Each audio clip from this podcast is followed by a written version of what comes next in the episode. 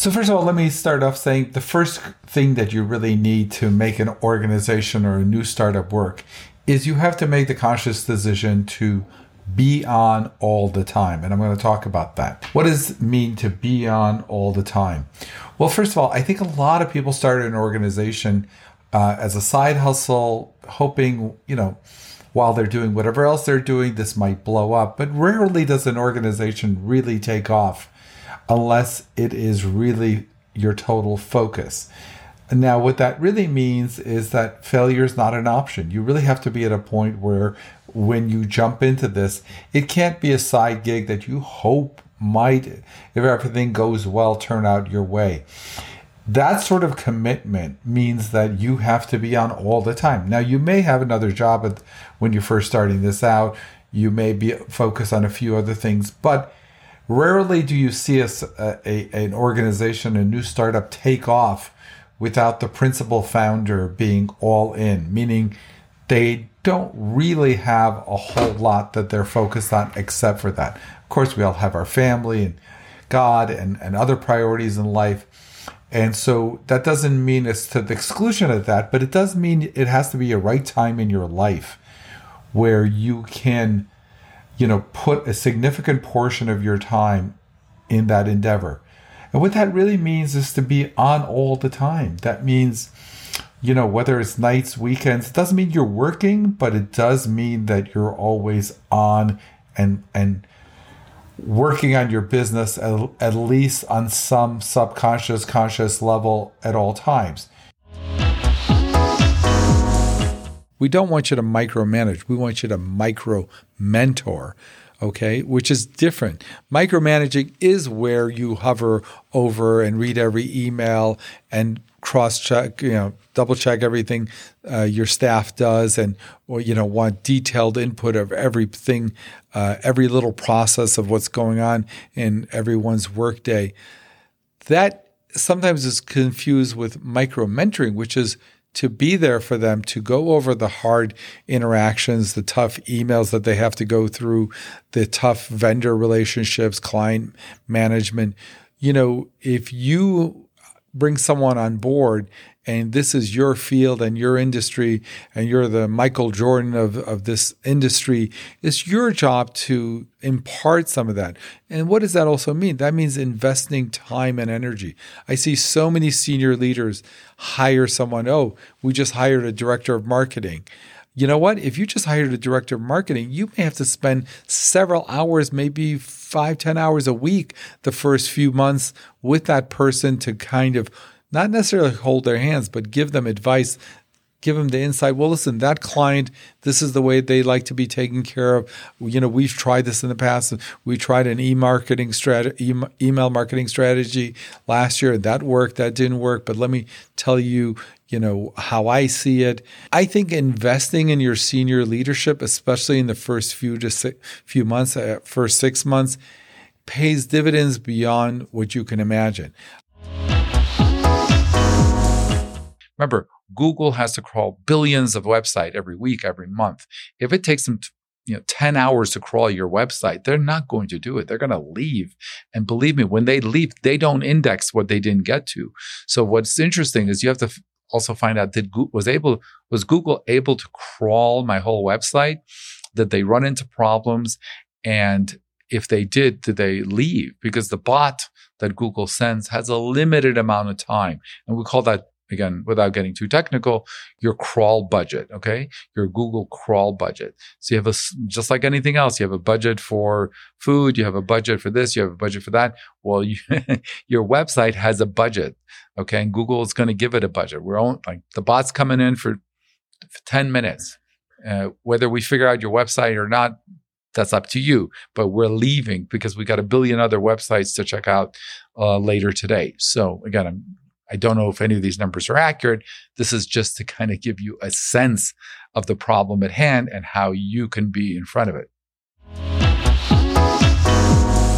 One of the things that you quickly learn as a CEO, as a leader, for example, is different people, you know, digest information differently. So you may want to say, the same thing to three different people in your organization. And believe it or not, to each person, you may have to serve up the same information differently. So you're going to say the exact same thing, but knowing how that person digests information, having worked with them, allows you to calibrate how you speak with them, right? So there's certain staff, for example, that you know can walk into my office and I can just be direct. I can say, "Listen, you know that last report? Here's th- here's three things that were wrong with it, and let's try to fix it." Okay, that's person A. Another person may walk in and say, "Hey, you know that report? Let me tell you the five great things I liked about it." Boom, boom, boom, boom, boom. But here's three areas that well, I don't know. What do you think? Do you think there's some areas of improvement that we can have on these three? Both those scenarios, we we essentially said the same thing, right? There's three areas that need to be improved. But sometimes you have to understand how people are going to digest information and again, that becomes, you know, when people say he's a savvy leader or he's a very considerate leader or she's a considerate leader or she's a great leader, some of that involves those interpersonal skills and to be able to calibrate how you serve up information, how you digest information from different people. You know, even how you hear information from one person.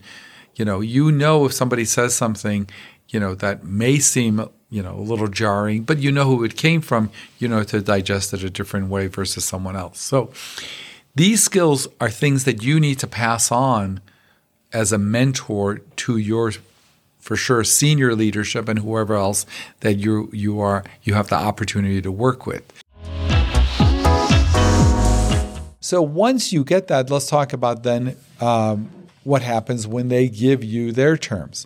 Well, first of all, let's talk about concessions. Okay, so when whenever you hear all the terms that you're going to be thrown at, the one thing that I have often found is find terms that you know what what appears like a concession to them you didn't even want anyway. So certain aspects of their offer are going to be things you can certainly live without. However, you can make it sound like you're willing to make those concessions. And the best way to make a concession is by a strategy called if then. So if someone says, you know, th- these are our terms, uh, this is like a 36 month deal, blah, blah, blah, blah.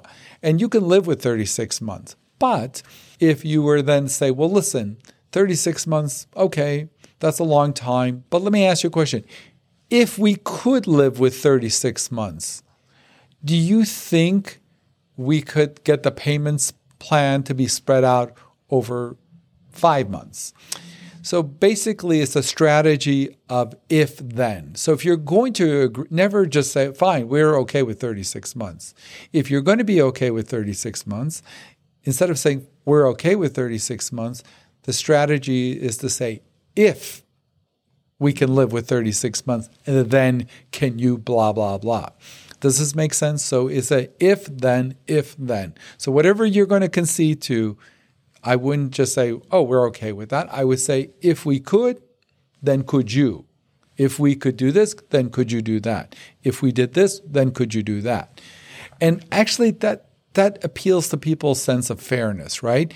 Saying, you know, if I could do this, then could you do that in exchange? And I think as you're making concessions with things that you can you can live without, then you can start adding the things that you actually really, really need if that makes sense. So obviously, if they get to a deal killer one, that's going to be tough. But if you've had a series of concessions that you've already agreed to, and then you finally say, ah, on that one, we don't have any room, you're going to sound much more reasonable than if you've been just saying no to everything. So again, you need to know before the meeting starts what you can concede. Okay. And you want to concede to the things you can live without, but with every concession, you want to extract something that you absolutely need. Before you decide someone you're bringing on board or approaching someone who's already in your organization about having mo- more of an owner's mentality. There are a couple of things you need to kind of ask yourself, either when you're interviewing them or when you are going to approach them. You know, you have to understand where are they in their lives. You know, I know there have been certain times in my life where I just wanted a job. You know, I, am going to do a great job. I'm going to clock in, I'm going to clock out, but I just needed a job. And it didn't mean I was going to do a fantastic job. It just meant that this wasn't going to be, you know, the place I was going to retire or the place that meant the whole world to me. Uh, you know, if the company did well, it did well. If it didn't do well, you know, whatever. I'm going to do a good job, but that's it. And there been stages in my life. So a lot of times when you're approaching someone or interviewing, this becomes a little difficult, but you have to figure out where are they in, in their lives. And, you know, what does this job mean to them? I know I've taken jobs where I knew this is simply a stepping stone until I got the job I really wanted or the career I really wanted. And it's hard to go to someone who it's the wrong time time in their lives. For example, they're going through a lot of personal stuff, or this is job is not really where they eventually want to be, or even the organization they want to be in, and then say, "Hey, I'd like you to become an owner." So before you ask people to become owners, you have to understand those kinds of things. Are they qualified, or meaning are they a stage in their lives where ownership actually is even possible? because obviously if it's not you're going to be banging your head against the wall. So before you approach them or you hire them or you promote them you have to understand you know are they? This may be tricky because very few people during the interview process say you know what? You caught me. Let me tell you the truth I'm not really in it to win it. I mean, look, I just need a paycheck right now. Uh, but you caught me, you know, I, this ownership thing, forget that. I mean, no one's going to say that in an interview. So you can't really go up to someone during an interview and say, Hey, do you want to be an owner? Is this job going to mean the whole world to you? And can you see yourself being here for a long time? Uh, obviously, you know what what kind of answers you're going to get during an interview. So, you know how you get past that and figure that out is challenging. But again, that's going to be the goal to figure out if you've caught them at the right time. When an obstacle is thrown in front of them, they will not necessarily give up and go back and say, Oh, I tried to problem solve and it didn't work. There was an obstacle. What happens is certain people when an obstacle presents them in front in front of them, they will try to figure out a workaround or some solution. Uh, a great example of this is actually in a kids movie called uh, A Bug's Life. Uh, it's a very cute children's movie where these talking ants are in a, a, straight line like ants do, and all of a sudden a leaf falls in front of the, the lead ant. And of course, the lead ant just throws up his arm and says, Whoa, woe is me, what do I do? And of course, another ant comes by and says, Okay, let's slowly walk around the leaf uh, as a solution. Now, that's obviously a satire, but I think like that. You know, I think like, hey, are people coming to me and saying there's a leaf in the way, or are they coming to me and saying there's a leaf in the way and we've decided to walk around the leaf? Sort of a metaphor for, for how badly do you want to solve the problem? And it was interesting, uh, which we're going to go on our next thing. I often find that people who often can't solve problems like that would probably do it if they owned the company. Like if you sold them the company, they would then figure out the solution. The third strategy to use when you don't have leverage is try to reverse engineer what a win would look like for this other company or person, right? So be in their shoes. Try now that you know how their business works, what's what's important to them. Often you need to have a better understanding. This should direct your if you're doing a PowerPoint presentation. For example, some companies a win for them is if they are able to get more market share. So volume might be important to them. Other companies, it's important that they have higher margins. So margins might be important. Some other companies, it's the you know type of business. Oh, we tend to do more you know casual clothing rather than formal clothing. Every business has a sweet spot that they rather be in, and you need to understand that. Other companies only want to work with companies that are rapidly growing versus have already plateaued and are a stable company. They want to roll the dice with more startups. Other companies want to work with companies that are low maintenance. You know, once they get them as a client, they don't have to hold their hands. Sometimes it's the reverse. Sometimes they want companies who they have to hold their hands because they can charge more for that.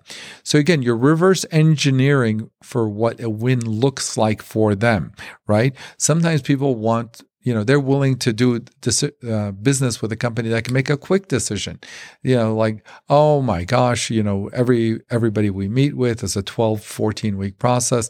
But so their sweet spot is to find clients that you know maybe not ideal on other points but they're ready to make a deal that day. So conveying that in, in the sort of reverse engineering can can make a difference. Some people like to work with companies who are tech savvy versus people who aren't. Again, I'm randomly picking things.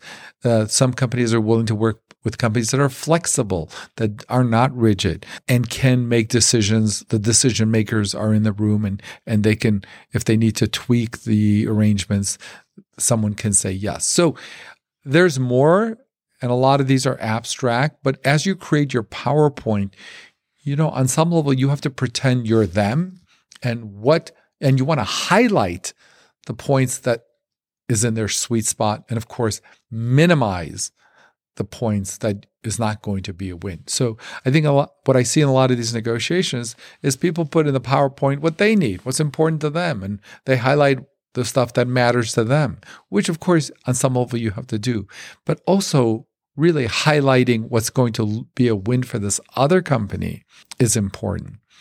Okay, I'm so I'm not saying mislead or hide, but you may not even know that, you know, the fact that you have good technology and you can integrate with them quickly, you may not even know that that's a pain point for them. And so you don't you don't even mention on your PowerPoint. You have to take t- time out, reverse engineer what a win would look like for that other company. So when we talk about uh, driving traffic to your website, the first thing you have to understand is that Google essentially, and we're going to talk about Google, but Bing and you know other uh, search engines do the same thing, but Google controls 95% of the market. So we're, we're going to just talk about Google. Now, so the way Google approaches it is they, there's billions of websites out there. And what they want to do is take all those billions of websites and then put them in some sort of order. So when someone searches Google, they will get referred to a website that will help them. So that's how Google makes money, right? Because people want Google wants them to use their search engine. So what does Google try to do? It tries to look at the person's search and say, what websites could we serve up to this person that will make them want to use Google even more because it's relevant to their search. So what Google's trying to do by scanning these billions of websites is to scan them and say, okay, when someone searches for X, Y, and Z, these are the top 10 websites we're going to show them in this order because we think this is going to be the most relevant to that person's search. So you can reverse engineer this for yourself. So what you want Google to, to understand is the industry you're in.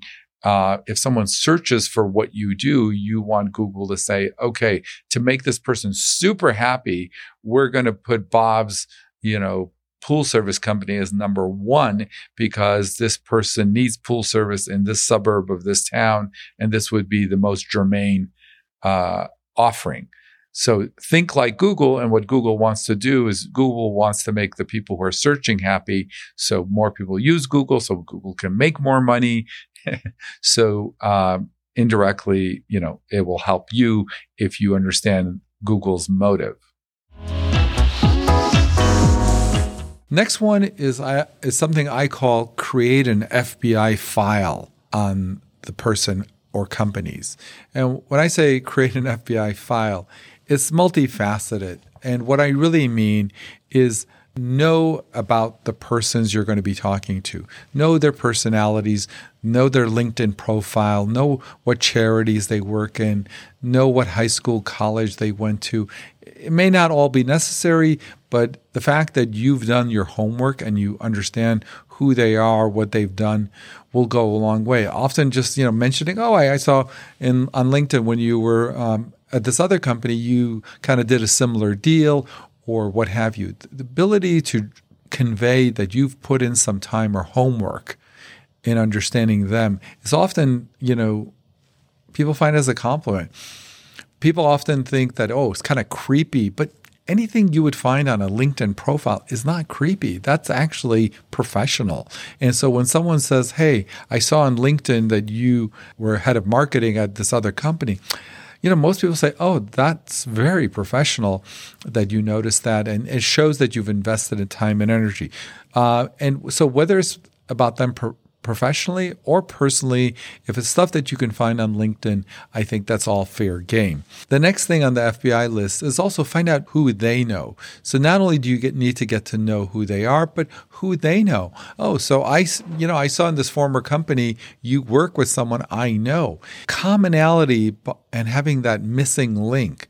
You know, it's like finding the fossil that links you know two types of uh, uh, of lost species and it's the missing link where that connects them. Often having a commonality of having someone you both have in common can really break the ice and give it a, a sense of a deeper meaning relationship right off the bat because you have somebody in common. And again, LinkedIn is a great uh, resource for that, finding out who you have in common, who you've worked with together in the past, what projects, what companies you have you both worked in, or you know people who work there. So really uh, focusing on knowing who they know is really important. The other thing is knowing everything about the company that you're going to be talking to, even if it doesn't directly relate to the negotiations. Uh, you know, their product, their services, locations, their company structure, and on and on and on. I'll give you a, a perfect example. About four or five years ago, one of my marketing people said, Hey, there's this other company that wants to partner up with you because you have some commonality. They do something that overlaps with what you do. Would you be able, you know, do you want to take a meeting with them?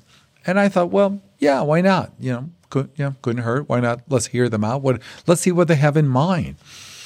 And I remember, uh, you know, we met in a conference room in our office, and they walked in very nice, and we had some pleasantries. Hello, how are you? And they started the conversation with, "Hey, can you tell us about you?" Meaning us. And I really was thrown back because, I mean, they were coming to me. They were the ones setting up the meeting and then they were asking me to explain what we do. So, you know, I took a lesson from that. You know, if I'm going to go meet with someone, it's my job, especially if I'm calling for the meeting, it's my job to investigate their company, what they do, what their services are, how they do business as much as I can. So when I arrive, all that information is already there, and we can talk about higher level stuff of how we can negotiate together. So, really, when you go to a meeting to negotiate, don't make the other person read their website to you uh, literally at the meeting about what they do or how many locations they have or how many states they're located in. You should already know that. And if you do know that, you know, that's going to convey how professional you are and it's going to convey how important this meeting is to you and how important they are to you, right? So do your homework, okay? And not just, you know, on your cell phone while you're in the waiting room before the meeting. Take an hour or two and just plow through a lot of material, um, sometimes maybe even more than that, okay? One of the other cool things is really, if you can, try to get to know their competitors. So it's a very interesting phenomenon because when you go into a meeting and they start to, you know, maybe saying how great they are, you know, if you really want to score some points, say, yeah, as a matter of fact, I know your competitors don't do that because blah, blah, blah, blah, blah. It again conveys the sense of professionalism that you care, that you're a serious person, and you value them and you take them seriously. I hope you like this. Please comment, like, and subscribe. If you've had your own individual experience to share that with me, as usual, thank you very much and have an amazing day. Thank you.